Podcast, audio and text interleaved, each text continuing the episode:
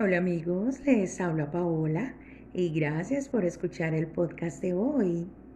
El día de hoy he titulado nuestro tema ¿Por qué no tenemos dinero? ¿Por qué nos está faltando muchas veces el dinero? Antes que nada, me gustaría aclararte algo. Yo sé perfectamente lo que es vivir con tan poco dinero y no sabes cómo vas a poder sobrevivir el resto del mes. Pero la verdad que esto es una situación muy común entre nosotros los humanos. Muchas personas que tienen su trabajo reciben su dinero quincenal y muchas veces se preguntan, pero ¿por qué no me alcanza el dinero?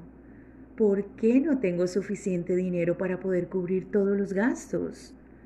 Y si no tengo suficiente dinero para cubrir los gastos, pues mucho menos para poder ahorrar o invertir mi dinero. Quiero compartirte de mi propia experiencia personal que he descubierto que si tienes problemas de dinero, es porque nos sentimos escasos, es porque estamos vibrando en escasez. Y segundo, por la falta de administración o manejo de nuestro propio dinero. Recientemente hice una encuesta a mi comunidad y les hice la pregunta de cuáles serían las principales razones por las cuales nos está faltando el dinero o no tenemos suficiente dinero. Y quiero compartir contigo cuatro de las razones principales, lo que mi comunidad respondió. La primera de ellas es por no tener los conocimientos correctos acerca de las finanzas. La segunda razón es porque creen que tienen una mentalidad de bloqueo acerca del dinero. La tercera razón es porque no les gustan revisar sus estados de cuenta frecuentemente, porque tienen miedo a encontrar el signo de negativo. Y la cuarta razón es porque muchas de las personas se quejan. Se quejan de tener un trabajo de ocho horas.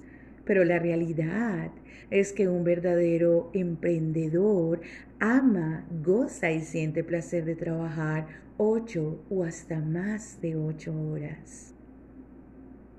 Volviendo al caso de mi experiencia personal, Déjame contarte que yo llegué en el año de 1999 aquí a los Estados Unidos y a los cinco años yo ya tenía una deuda con más de 20 mil dólares. Desde ese momento yo consideré que debería de tomar todos los talleres suficientes, todos los cursos suficientes en finanzas, lo cual lo hice. Aparentemente al principio todo marchaba perfectamente, pero al cabo de unos años Volví a tener deudas, volví a experimentar la falta de dinero, volví a experimentar qué es no tener suficiente dinero. Y me hice la pregunta, pero si tomando tantos cursos de finanzas y tomando tantos talleres, siguiendo todas las estrategias de dinero, ¿por qué nuevamente estoy experimentando lo mismo que cuando antes no había tomado esos cursos de finanzas? Y la verdad es que tenía que tomar conciencia de ello, aceptar que tenía ese problema para poderlo transformar. Y cuando tomé conciencia de ello, ahí comprendí que lo primero es que debo de sentirme abundante, abundante por dentro, para después poderlo manifestar en mi realidad.